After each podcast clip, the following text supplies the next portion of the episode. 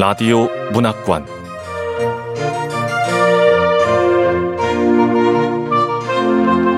한국 단편 문학 특선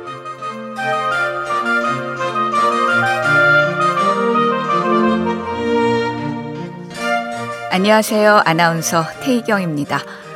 KBS 라디오 문학관 한국 단편 문학 특선 오늘 함께 하실 작품은 2021 이상문학상 우수상 수상작인 천운영 작가의 아버지가 되어주어입니다. 천운영 작가는 1971년 서울에서 태어났고 2000년 동아일보 신춘문예에 단편 소설 바늘이 당선되면서 문단에 나왔고요. 소설집으로 바늘, 명랑, 그녀의 눈물 사용법, 엄마도 아시다시피 장편 소설로 생강, 잘가라 서커스 등을 펴냈습니다. 신동엽 문학상, 올해의 예술상을 받았죠. KBS 라디오 문학관 한국 단편 문학 특선, 천운영 작가의 아버지가 되어 주어 함께 만나보겠습니다.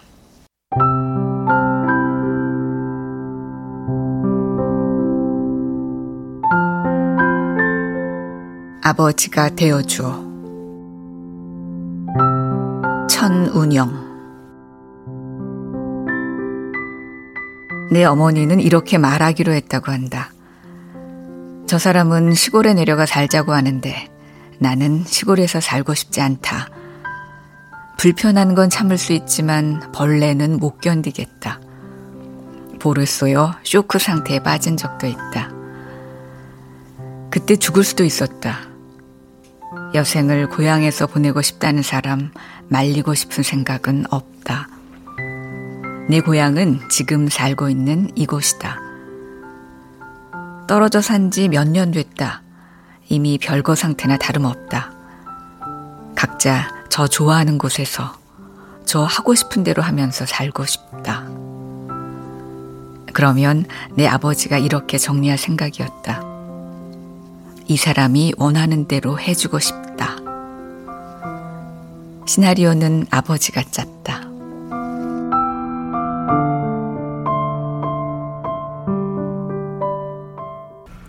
자, 걱정 마. 응? 예. 내가 짠 시나리오대로만 하면 완벽하니까. 그 판사라는 사람이 오주 똑똑해. 응? 그 사람들 속이려면 완벽해야지. 응? 자, 이혼 사유는 최대한 사실에 근거하되 추잡하거나 세속적이어서는 안 된다고. 평범하지만 충분히 납득할 만하고 이혼 사유를 한쪽에다 몰빵해도 안 된다니까. 알았어요. 이와 같은 원칙하에 공을 들여 완성한 시나리오였다. 하나하나 사실이었으므로 실수할 염려도 없었다. 필요하다면 증거를 제출할 수도 있었다. 제법 그럴싸했고 이상적인 면모까지 갖췄다고 아버지는 확신했다. 다음 분, 내상씩 같이 들어오세요. 내 쌍씨 같이? 뭐해요? 어서 들어갑시다.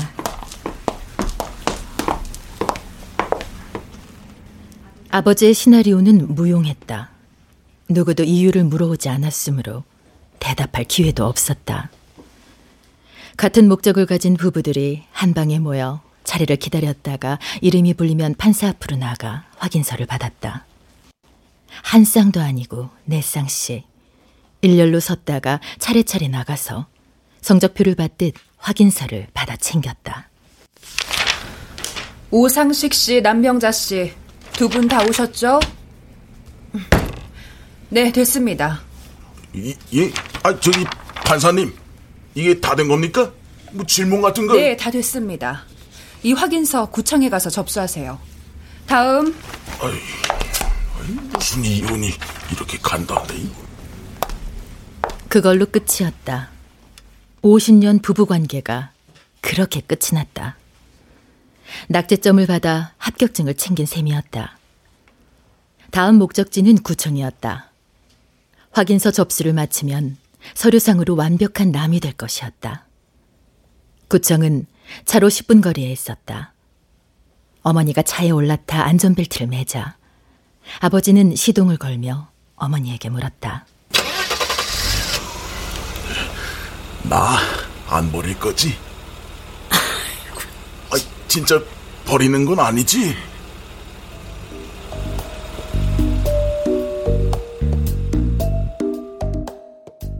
이 모든 과정은 아버지가 직접 말해줘서 알았다. 구청에서 접수까지 마친 아버지는 곧바로 전화를 걸어 자식들을 소집했다. 중국집이었고 따로 룸 예약이 돼 있었다. 나를 포함한 세 남매가 비슷한 시각에 도착했다. 아버지는 이미 볶음 땅콩 반찬에 맥주를 마시고 있었다.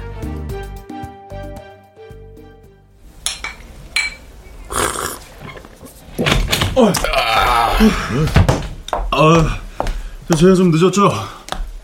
아니, 갑자기 무슨 일이에요? 아니, 어멈하고 애들은 아, 요즘 애들이 더 바쁘잖아요. 내일 학원에서 뭐 중요한 시험이 있다 그래가지고. 둘째도 혼자 왔어. 갑자기 오라 그러는 게 안 되는 거지. 아, 이거 정말 무슨 일이에요? 우리도 몰라. 아버지, 갑자기 가족 모두를 왜 소집한 거예요?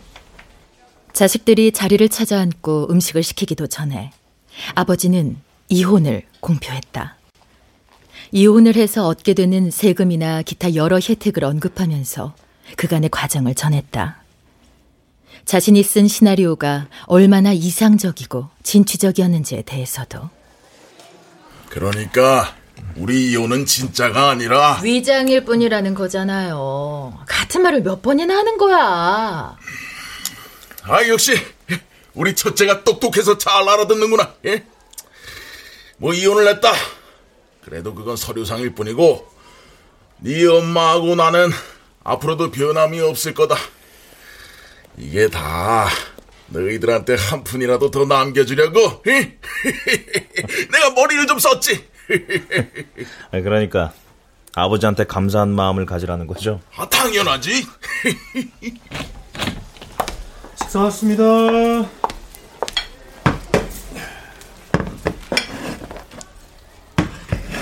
더 필요한 거 있으시면 벨 눌러주세요. 아, 아버지, 무슨 음식이 이렇게 많아요? 그렇지? 오늘이 특별한 날이잖아. 응? 자, 자, 자, 자. 응? 우리 건배부터 하자. 다들 잔 들어봐. 네. 아버지는 자주 술잔을 들어올리며 무언가를 기념하고 싶어 했다. 기념하고 싶은 것이 성공적인 위장인지, 여전히 유효한 결혼 생활인지는 알 수 없었다. 나는 단무지를 씹으며 아버지가 쓴 시나리오에 대해 생각했다. 이토록 터무니없는 이혼 사유라니. 물론 거짓은 없었다. 자수성가한 남자가 꿈꾸는 금이환영에 진부한 방식. 여기까지는 사실이다. 하지만 마을이 훤히 내려다 보이는 언덕에 군림하듯 집을 지은 것은 아버지가 맞지만 남은 천평의 땅에 과실나무와 꽃나무를 조화롭게 심고 가꾼 것은 어머니였다. 아버지는 자신의 과오들을 덮기 위해 시나리오를 짰는지도 몰랐다. 진짜 이혼이 아니라 가짜 이혼을 위한 가장 거짓의 사유들을 만들어냈는지도. 애초부터 어머니에게 시나리오 따위는 필요치 않았다. 살아온 이야기를 들려주는 것만으로도 충분했다.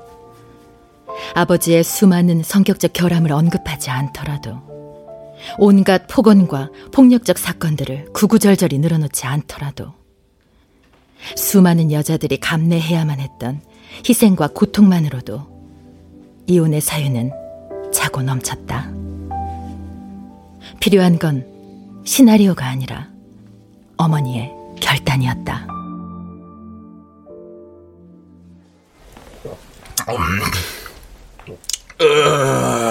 어, 취한다. 근데 말이다. 법원에서 나와서 이렇게 걸어가고 있는데 기분이 요상한 게 진짜 이혼을 한 거 마냥 슬퍼지고 이러다가 진짜 너희 엄마한테 버림받는 거 아닌가 어디로 도망가 버리는 거 아닌가 갑자기 겁이 확 나면서 이 다리가 진짜로 덜덜 떨리는 거야. 아이고 이렇게 살아온 게 다 너희 엄마 덕이라는 걸 내가 잘 알지. 그런데 너희 엄마는 아직 저렇게 젊고 난 이렇게나 늙었고 고혈압에 당뇨에 류머티즘에 온갖 병을 달고 사는 산늙은이가 됐으니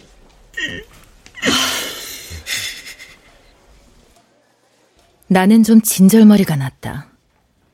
세상 물정 모르는 어린 여자애를 작정하고 임신시켜 결혼해서는 호강은커녕 평생 멋대로 굴면서 함부로 대하고 부려먹을 대로 부려먹더니 다 늙어 빠져서야 비굴하게 징징대며 버리지 말라고 애원하는 꼴이라니. 얼마나 좋은 사람인지 다 안다면서 어머니 덕으로 살았다면서 내 어머니를 그깟 벌레 때문에 못 살겠다고 말하는 여자로 만들다니. 그래서 나는 아버지를 향해 쌀쌀맞게 쏘아붙였다. 그러게 평소에 좀 잘하고 살지 그러셨어요. 뭐라고? 엄마, 이왕 서류상으로 정리된 거 진짜로 이혼해버려. 이제부터 엄마 인생 마음껏 누리며 살라고. 그, 그, 그게 뭔 소리냐? 몰라서 물으세요? 아버지가 잘못한 거 한번 꺼내봐요? 엄마한테 왜 그러셨어요? 지금이라도 제대로 사과하세요. 아, 맞아요, 아버지. 말이나 좀 곱게 하시던가. 아, 아버지. 요즘 같아선 당장 이혼당해요. 아버지는 확실히 늙었다. 왕좌는 빼앗겼고 제국은 사라졌다. 그 순간 나는 약간의 쾌감을 느꼈다. 무언가 해낸 것 같았다. 어머니를 대변하고 어머니의 역사를 복원하고 새로운 삶으로 어머니를 인도하리라. 어머니의 딸로서 마땅히 했어야 할 일을 이제야 비로소 이행하노라. 저 먼저 갈게요.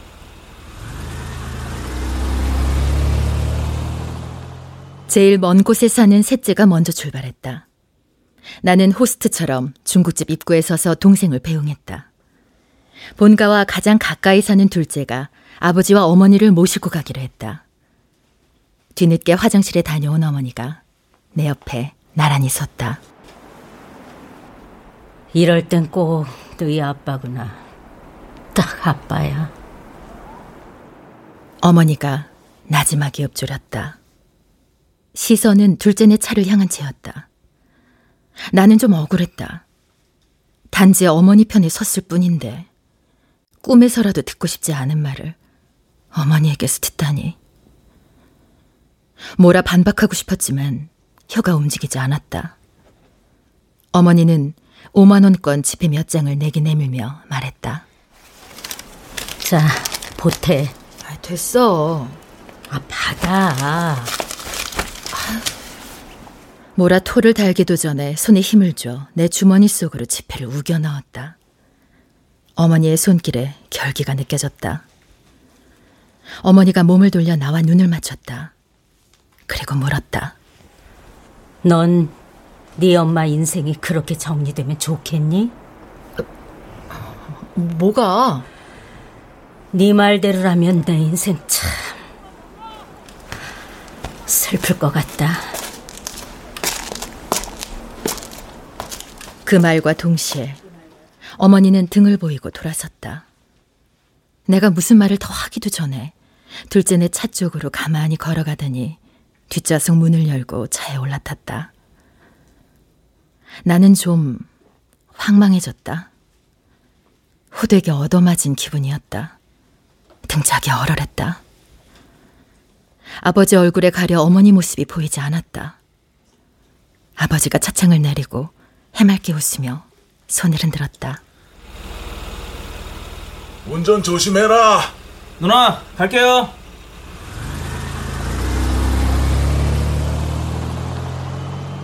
아버지 목소리와 함께 둘째네 차가 출발했다.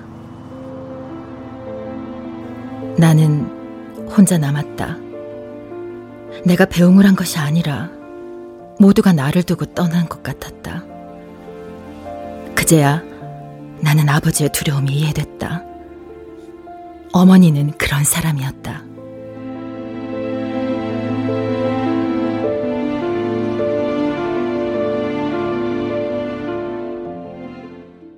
어머니는 스물한 살에 나를 낳았다. 결혼식은 그로부터 6개월 뒤 신문회관에서 치렀다. 나도 물론 그 예식에 함께했다. 이모가 나를 업었다.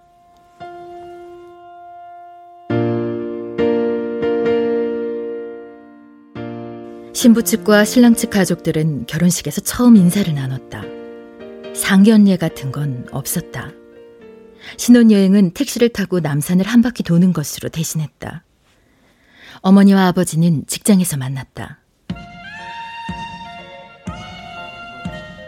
무교동의 어느 다방에서 고백을 듣기 전까지 어머니는 아버지를 잘 몰랐다.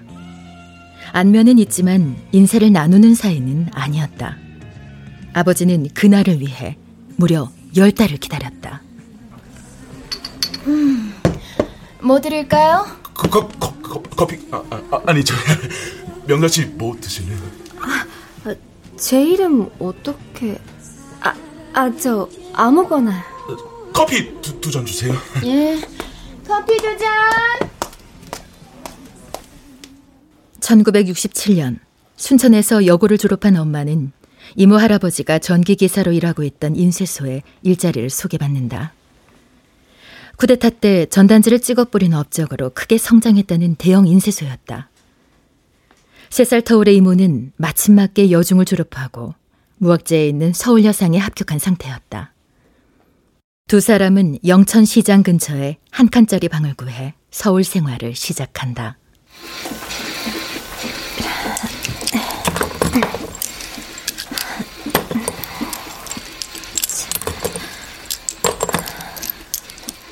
어머니는 문선공이었다.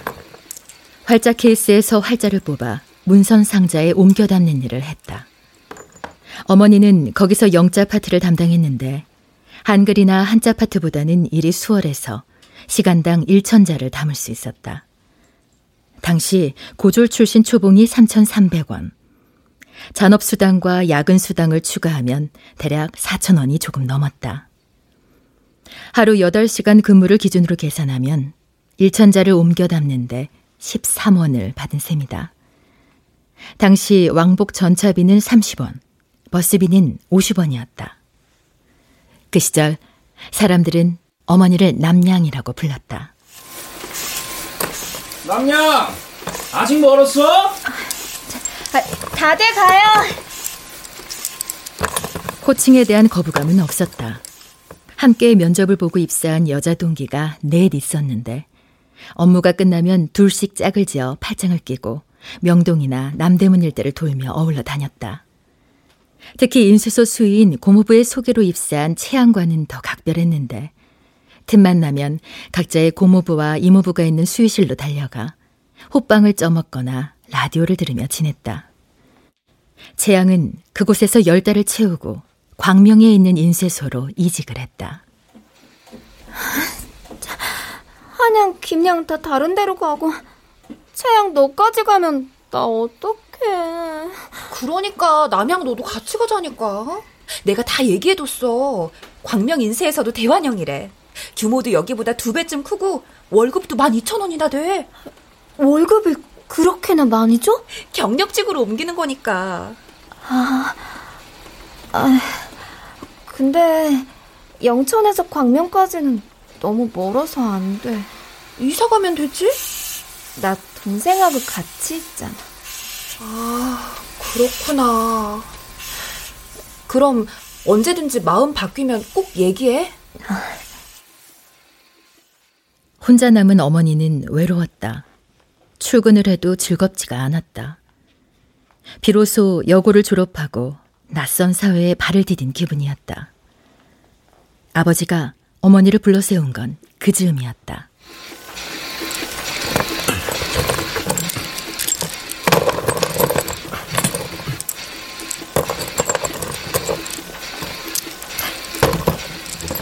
아버지는 문선부 한자 파트에서 일했다. 영자부와 같은 층을 사용했지만 칸막이로 나뉘어 있어서 교류는 거의 없었다.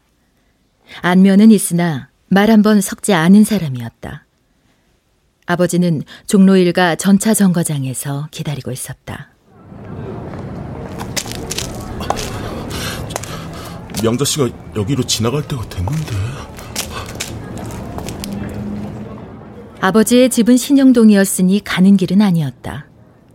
어머니가 혼자 쓸쓸히 걸어갔고 아버지가 아른 척을 했다. 명자 씨.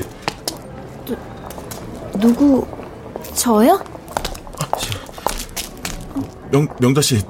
아, 할 얘기가 있는데 자, 어디 가서 커피나 한 잔 해요. 어머니는 경계심이 없는 사람이었다. 달리 급한 일이 있는 것도 아니어서 아버지가 이끄는 대로 따라갔다. 어머니는 아버지의 성도 몰랐다. 테이블마다 칸막이가 쳐져 있는 다방이었다. 아버지가 고백했다.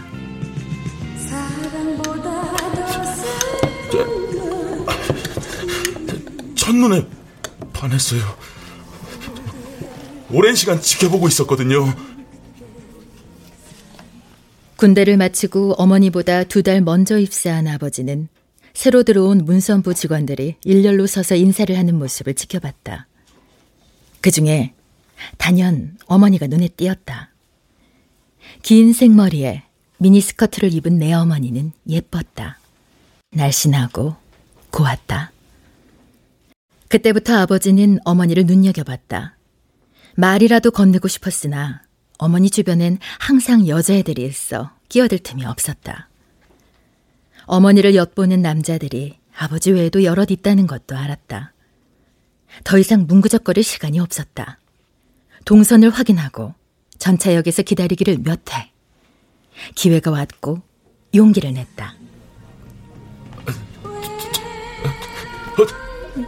나, 나, 나하고 연애합시다, 명자 씨.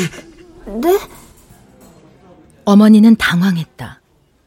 아버지는 어머니보다 아홉 살이나 많았다. 아홉 살이나 많은 남자는 아저씨였다. 삼촌이나 당숙이나 아버지처럼 보살피고 공경해야 할 관계. 연애가 뭔지 정확히 알지 못했지만 연애란 또래 남자애들과 하는 것이라고 막연히 생각하고 있었다. 그런데 연애라니 이름도 몰랐던 아저씨와 연애라니. 그런데도 어머니는 바로 거절하지 않았다.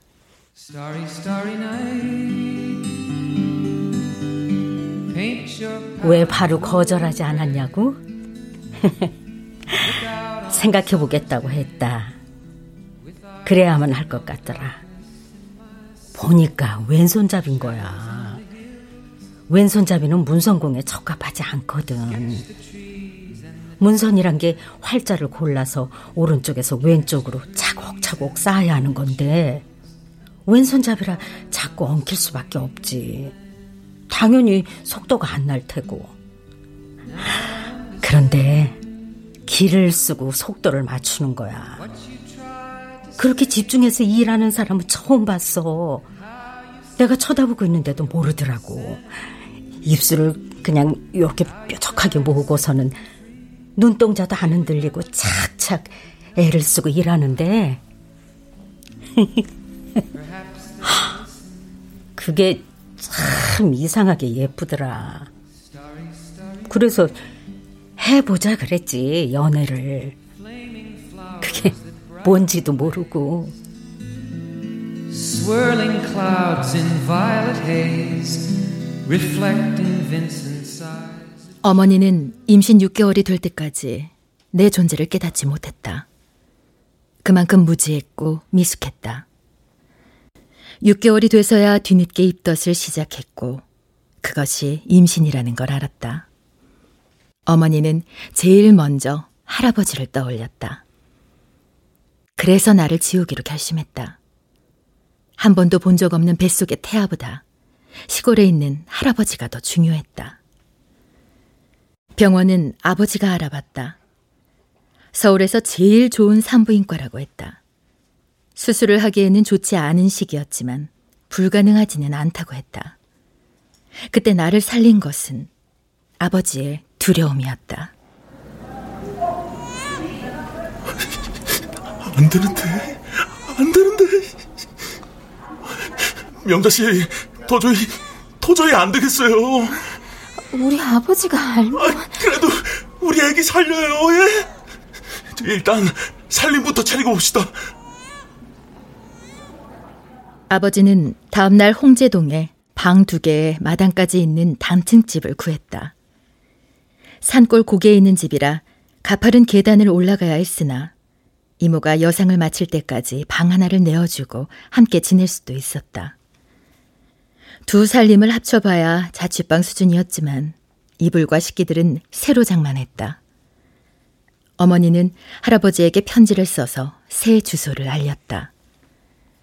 아버지와 함께 살게 되었다는 것도, 뱃속에 내 존재에 대해서도 답시는 없었다.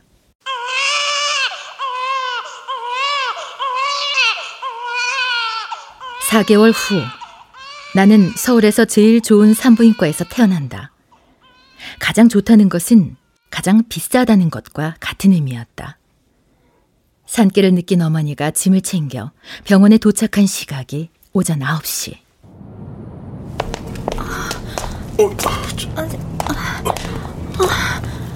아, 여기 비싼 병원인데. 아이고, 명자씨도 참 별 걱정을 다 한대요. 어, 어, 조심, 조심. 내가 태어난 시각이 오전 10시 반. 점심으로 나온 닭백숙을 먹고 오후 5시에 퇴원을 했는데 당시 아버지 석 달치 월급을 지불해야 했다. 만 하루도 채우지 못하고 나왔는데 미역국도 못 먹었는데 다른 산부인과에서 나흘 동안 관리를 받는 것보다 더 비싼 금액이었다. 집으로 돌아온 어머니는 할아버지에게 편지를 써서 내가 태어난 것을 알렸다. 태어난 일과 시를 쓰는 것도 잊지 않았다. 이번에도 답시는 오지 않았다. 그 대신 할아버지는 누군가를 보냈다. 명자야, 아가, 할미 왔다. 아, 할머니. 어, 어, 아이고, 할머니세요? 아, 그먼 곳에서. 어머니의 할머니, 할아버지의 어머니, 내 증조 할머니. 증조 할머니는 주소 한 장 달랑 들고 쌍암에서 홍제동 집까지 찾아왔다. 한복에 두루마리까지 갖춰 입고 준 급행 열차로 8시간. 집에서 출발해 도착하기까지 꼬박 13시간이 걸렸다. 보따리만 이고 지고 다섯 개였다. 증조 할머니는 우선 미역국부터 안쳤다. 아가, 미역국 먹자. 그 비싼 병원에서도 먹어보지 못한 미역국을 어머니는 그제야 먹을 수 있었다. 증조 할머니는 사흘을 머물다 내려갔다. 할아버지의 편지를 내내 속주머니에 품고 있다가 본인이 직접 준비한 돈 봉투와 함께 건넸다. 편지에는 내 이름과 함께 딱 한 문장만 적혀 있었다. 3, 7일 지나오니라. 사범학교를 졸업하고 16살에 소학교 교사가 된 할아버지는 18살에 양가성을 가진 해룡 여자와 중매로 결혼해 19의 어머니를 봤는데 너무나 감격한 나머지 사흘 동안 등교하는 것도 있고 내 어머니 옆을 지켰다 한다. 밝을 명에 자식 자를 써서 명자라 이름 짓고 같은 이름의 나무를 구해와 마당에 심었다. 명자 나무구만. 애기 씨나무요. 다음 해 전쟁이 발발하지만 전쟁에 대한 기억은 어머니에게 남아있지 않다. 나중에 할머니에게 전해들은 바로는 전쟁이 나자 제 징집을 두려워한 할아버지가 한동안 어느 절에서 숨어 지냈는데 할머니가 어머니를 등에 업고 보따리를 이고 든 채 심리 산길을 올라 할아버지에게 갔더니 아이고, 아이고 우리 명자가 왔구나. 명자가 왔어. 어? 나한테 고생했다는 말 한마디 없이 딸만 찼어. 아이, 그자 명자 좀 이리 줘보게. 자자자. 자. 아유, 우리 명자가 왔어. 그 명자야. 그 후로도 할아버지 곁에는 늘 어머니가 있었다. 한시도 떨어지지 않았다. 할아버지는 어머니를 학교에도 데려갔는데 책상과 마주한 창가 첫 번째 자리가 어머니의 고정 자리였다. 수업이 없는 날에는 옷을 잘 차려입고 시내로 나가 팥빙수나 단팥빵을 사 먹거나 서점에 들러 월간지와 만화책 같은 걸 샀다. 어머니는 할아버지가 읽는 월간지를 통해 글자를 익혔다. 술도 배웠다. 오롯하고도 충만한 날들이었다. 자, 명자야, 이건 술이 아니요. 일용할 양식이구먼. 할아버지는 술을 마셨다고 자세가 흐트러지거나 실수를 하는 법이 없었다. 오히려 평소보다 생기가 돌았다. 아버지가 말이요. 일본 교토로 수학여행을 갔는데 아따 우리나라하고는 또 다른 맛이 있더라고. 어? 자자 들어봐라 이. 라라라라 라라라라 라라라라 라라라라 어머니는 할아버지의 가장 좋은 술벗이었다. 술과 노래와 추억이 있는 정겨운 술상. 내 어머니가 이모와 함께 서울로 떠나면서부터 할아버지는 어머니에게서 온 편지를 어머니 삼아 술상 위에 펼쳐놓고 술을 마셨다고 한다. 술 심부름은 나한테만 맡기셨어. 명자가 받아오는 술이 제일이라고 하셨지. 뭐 요즘 같으면 아동학대니 뭐니 하겠지만 난 그 일이 참 좋았다. 술도가에 가면 다들 알아봤지. 소학교 남선생 딸내미로구나 하고. 병은 딱 반만 채워. 당신 하루 자실 만큼만. 아, 그땐 주전자도 아니고 대병, 유리 대병이었는데, 아, 어린애한테 그게 얼마나 무거워. 그러니 옆구리에 끼었다가 두 손으로 받쳐들었다가 바닥에 내려놨다면서 가지. 그렇게 가다 서다 하다 보면 저만치 아버지가 기다리고 서 있는 게 보이는 거야. 그럼 아주 오래 헤어져 있던 것처럼 두 팔을 활짝 벌리고 명자가 왔구나, 명자가 왔어 하시지. 그러려고 보내신 것 같아. 반갑게 맞고 싶어서. 명자가 왔구나. 그 말을 하고 싶어서.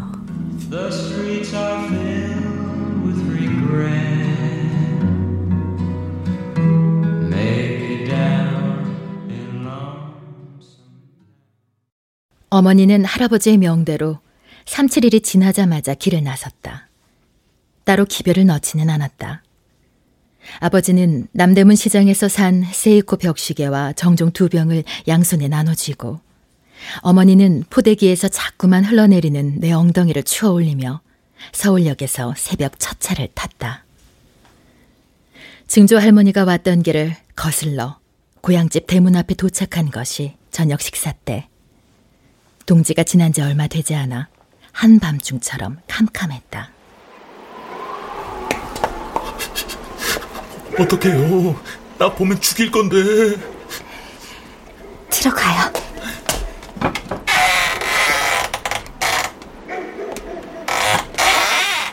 대문은 잠겨 있지 않았다. 대문을 열자 기다렸다는 듯 할머니가 문을 열고 뛰쳐나왔다. 포대기부터 풀어 어머니에게서 나를 받아 안았다. 어머니가 먼저 문지방을 넘고 아버지가 뒤따랐다.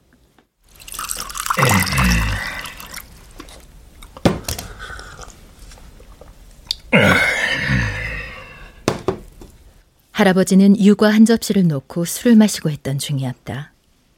명자가 왔구나, 라는 말은 하지 않았다. 대신 할머니를 향해 청했다. 임자, 술 좀 데워오소. 예. 할머니는 안고 있던 나를 할아버지에게 넘기고 술을 데우러 나갔다. 술상을 사이에 두고 할아버지와 내가, 무릎을 꿇은 아버지와 어머니가 있었다.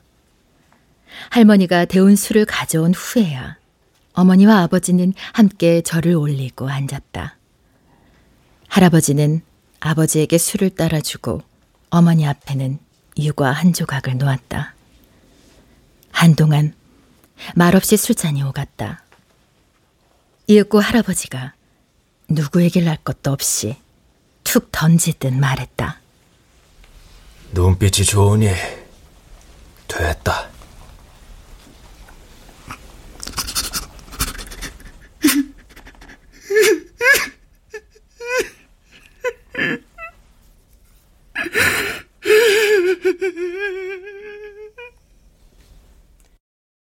그 순간 맞아 죽을 각오로 문지방을 넘었다던 아버지는 울었다. 생애 처음 받아본 믿음과 인정이었다. 사흘이 지나고 떠나던 날, 방 안에 오롯하게 두 사람만 남게 되었을 때, 할아버지는 그제야 어머니의 이름을 불렀다. 명자야, 예, 아버지. 이제부터 네가 저 사람 아버지가 되어 주어라. 어머니는 그 말을 알아들었다. 그리고 그렇게 됐다.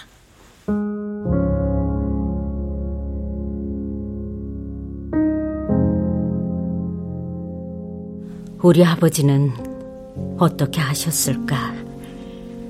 단 며칠을 봤을 뿐인데 그 사람에게 필요한 게 뭔지 어찌 그리 잘 아셨을까? 네 아버지하고 언제 그런 얘기를 했는지 네 아버지가 나한테도 안 했던 말을 우리 아버지한테 한 거야. 참 불쌍하게도 살았다고 하더라. 얼마나 가난했는지 베개 속으로 넣었던 수순지 보린지를 꺼내 죽을 끓여 먹을 정도였다고. 우린 아무리 없이 살았어도 배는 안 골았어. 형편이 좋아서 그런 게 아니라 바다니 강이니 뭘 주워다 먹을 것도 많았고 긁어온 다슬기로 멋진 음식을 만들어 줄줄 아는 할머니도 있었으니까. 근데 네 아버지는 아무도 없었어. 사랑을 주는 아버지도 없고 뒤를 봐주는 엄마도 없고 그런 세상도 있더구나. 어떤 아버지는 자식을 때리고 미워하고 어떤 어머니는 저 혼자 살겠다고 자식을 매바지로 밀어놓고 도망치고 어떤 형제들은 서로 시기하고 헐뜯고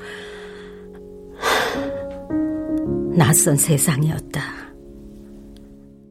그런 세상에서 살아왔으니 원망만 남지. 처음엔 나도 네 아버지 보면서 저 사람이 나한테 왜 이러나 내가 뭘 잘못했나 그 좋은 술을 먹었는데 왜 흥이 안 나고 화가 나나 그때마다 아버지 말을 떠올렸어 아버지가 되어주라니 아버지는 왜 나한테 좋은 아내가 되라 하지 않고 아버지가 되라 했을까? 그래서 일단 사랑을 주기로 했다. 내 아버지가 나한테 했던 것처럼. 그런데 사랑을 받아본 적이 없는 사람들은 사랑을 할 줄도 모르지만 받을 줄도 모르더라. 받는 법부터 알려줘야 했어. 그래야 또 내가 사랑을 받을 테니까. 난 희생한 적 없다. 그냥 하루하루 사랑하면서 살았어. 내가 할 수 있는 걸 하면서. 네가 그걸 그저 희생으로만 생각했다면 그게 그저 희생과 인내였다면 그보다 슬픈 일은 없을 거야.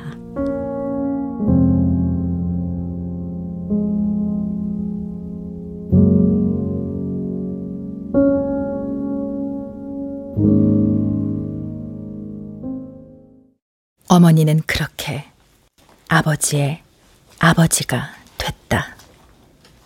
어머니의 방식으로 아버지를 키웠다.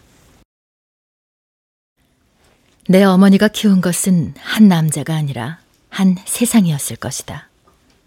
모자라고 불안정하고 허점투성이인 어떤 한 세상.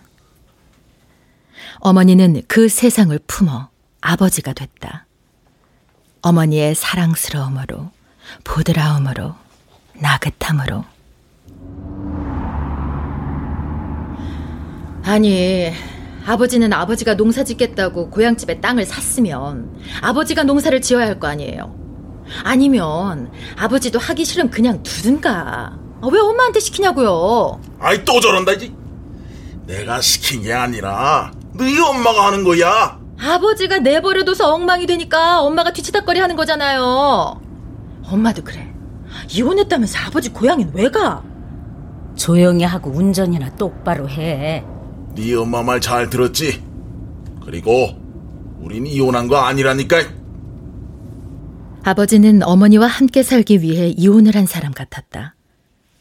정말로 어머니에게 버림을 받을까 두려워서였는지, 아니면 정말로 어머니의 아이가 되기로 했는지, 어머니 옆에 딱 붙어 떨어지려 하질 않았다. 저 이장이 당신도 같이 왔으면 한다니까. 아버지, 혼자 갔다 오세요. 길을 몰라요? 왜 그래요, 정말? 갑시다. 아이, 참, 아버지. 에요! 엄마 좀 쉬게 두시라고요, 제발. 시끄러! 네 엄마가 나서는데 네가 왜? 나는 어머니에게 배웠어야 했는지도 모른다. 어머니로 사는 법을. 유리 뒷병을 들고 조심조심 걸어 아버지에게 가던 어린 계집애의 발걸음을. 비난과 비아냥거림으로 누군가의 술잔을 엎을 것이 아니라 가만 가만 술잔을 채워주며 귀를 기울이는 법을. 내 어머니가 어머니 아버지에게 그랬듯이. 하지만 나는 내 어머니의 딸이기도 했지만 내 아버지의 자식이기도 했다. 나에게는 어머니의 무엇과 아버지의 그 무엇이 공존한다. 어머니의 말대로 나는 아버지를 똑 닮았다. 집중할 때 입술을 뾰족하게 내밀게 되는 것도 딱 아버지다. 여보. 어, 졸리네. 어. 예. 집에 가서 한숨 푹 자요. 당신도 좀 자제. 아이고, 아니에요. 나는 풀 좀 더 메고 저녁 준비도 해야지요. 저녁? 아, 저녁 때는 시원한 국수 어떨까? 알았어요. 그런데 아버지는 내 어머니에게서 정말 뭔가를 배우긴 했을까? 사랑을 받는 법을, 사랑을 주는 법을, 어머니가 가르치려 했던 모든 것을, 아버지가 되는 법을, 이제라도 배우게 됐을까? 그랬으면 좋겠다. 내 아버지가 그저 권자를 잃고 힘을 상실한 늙은 남자가 된 것이 아니었으면 좋겠다. 내 어머니를 아버지로 가졌으니 이제라도 아버지로 살아갈 수 있지 않을까.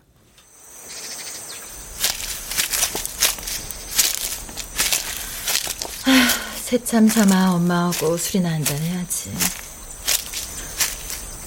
근데 그때 내가 태어나지 않았더라면 엄마의 삶이 지금과 달랐을까?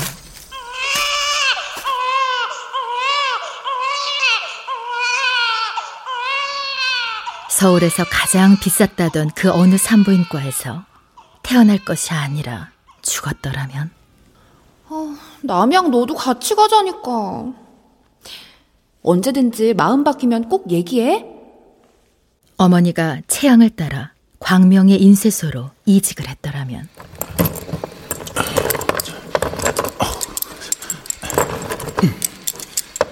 속도를 내려고 애를 쓰는 왼손잡이 남자의 고투를 어여뻐하지 않았더라면. 이제부터 네가 저 사람 아버지가 되어 주어라. 할아버지가 내 어머니에게 그런 사랑을 가르치지 않았더라면 그렇게 꼬리에 꼬리를 물고 가정을 하다 보면 나는 내가 만들어진 그 순간으로 다시 돌아간다. 엄마, 세찬 들고 하세요. 그래, 알았다.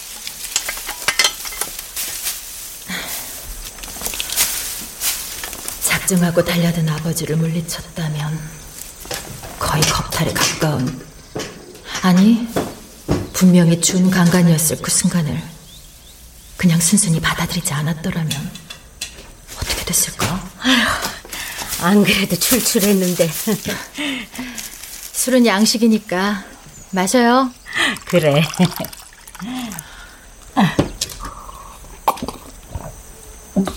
엄마. 아유. 연애할 때 얘기 좀 해봐. 어쩌다 나를 갖게 된 거야?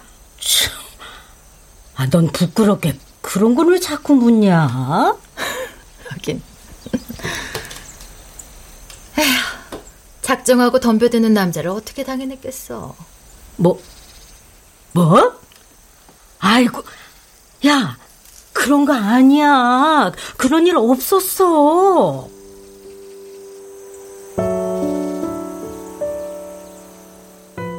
내가 이런 얘기를 자식한테까지 해야 하나 싶어서 말을 안 했는데 너희 아빠 집에 먼저 찾아간 게 나였어.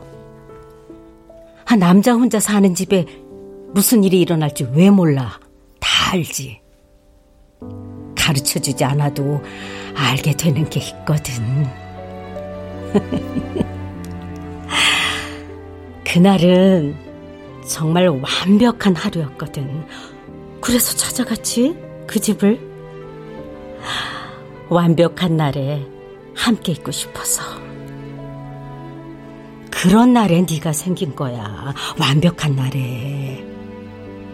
그날 버스를 타고 자문고개를 넘어 세검정으로 가는데 버스 안에서 네 아버지가 처음으로 내 손을 잡았어. 내 손 위에 슬그머니 포개진 손은 듬직하고도 포근했지.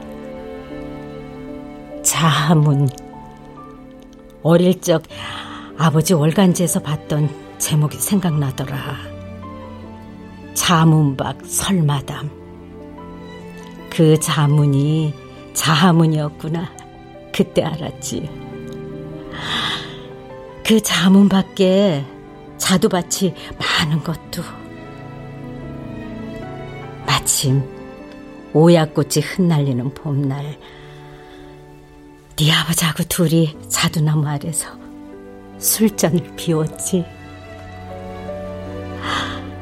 아버지와 한 상에 앉아 술을 배우던 날처럼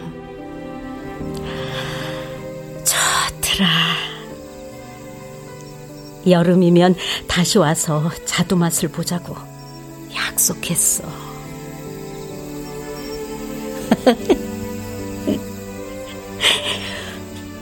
그날 밤 네가 찾아온 거야. 완벽한 하루였다. 완벽하게 아름다운, 아름답고도 사랑스러운 오얏꽃 피던 밤이었다.